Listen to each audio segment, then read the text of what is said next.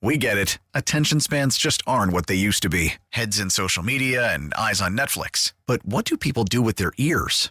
Well, for one, they're listening to audio. Americans spend 4.4 hours with audio every day. Oh, and you want the proof? Well, you just sat through this ad that's now approaching 30 seconds. What could you say to a potential customer in 30 seconds? Let Odyssey put together a media plan tailor made for your unique marketing needs. Advertise with Odyssey. Visit ads.odyssey.com.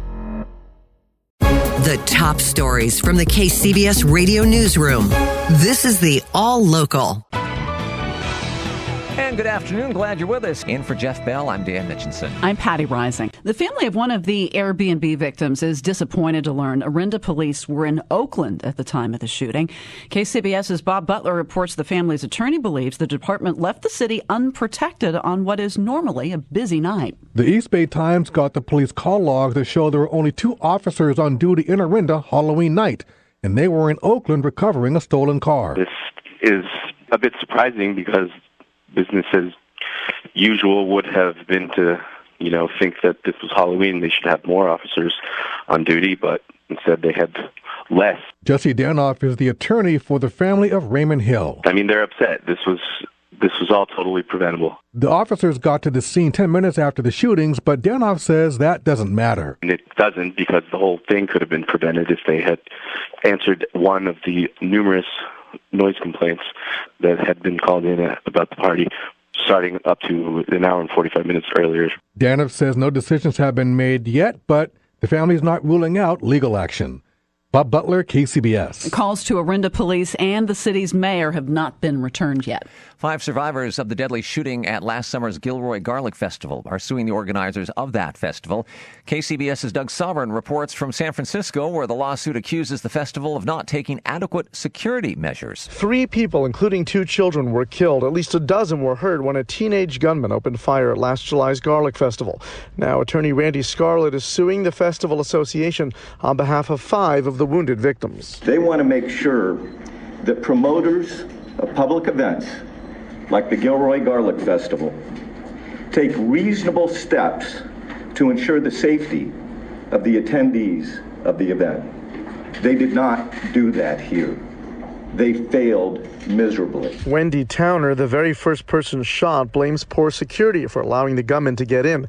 She's already had to have dozens of operations and has racked up more than $2 million in doctor's bills. The medical bills themselves uh, is very worrisome for us, and our standard of living is um, been greatly um, impacted by this. But Towner insists this is about forcing security improvements more than it is about the money. I don't want this to happen to anybody ever again. The suit seeks unspecified damages. Scarlett also plans to file a claim against the city of Gilroy. In San Francisco, Doug Sovern, KCBS. Opening arguments heard today at the Supreme Court as attorneys state their cases over the Trump administration's revocation of DACA, or Deferred Action for Childhood Arrivals. More from our Jim Taylor. Another noisy day outside the Supreme Court. Inside, we stand here very proud of the arguments that were made on behalf of the more than 700,000 DACA recipients. California Attorney General Xavier Becerra arguing against revoking DACA. I, I first want to say to the, the dreamers who have come, we all stand on their shoulders to try to make the case that no one is above the law and everyone must respect the law.